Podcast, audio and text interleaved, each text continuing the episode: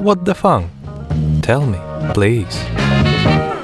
Another large contributor to the funk genre was Clyde Stubblefield, a well known drummer who worked with James Brown. Stubblefield was largely influenced by the R&B genre that arose in New Orleans after the Second World War.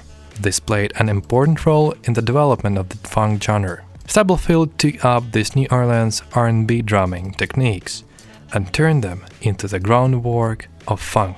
According to Alfred Pee Wee Ellis, another musician who worked with James Brown, Clyde Stubblefield was just the epitome of this funky drumming.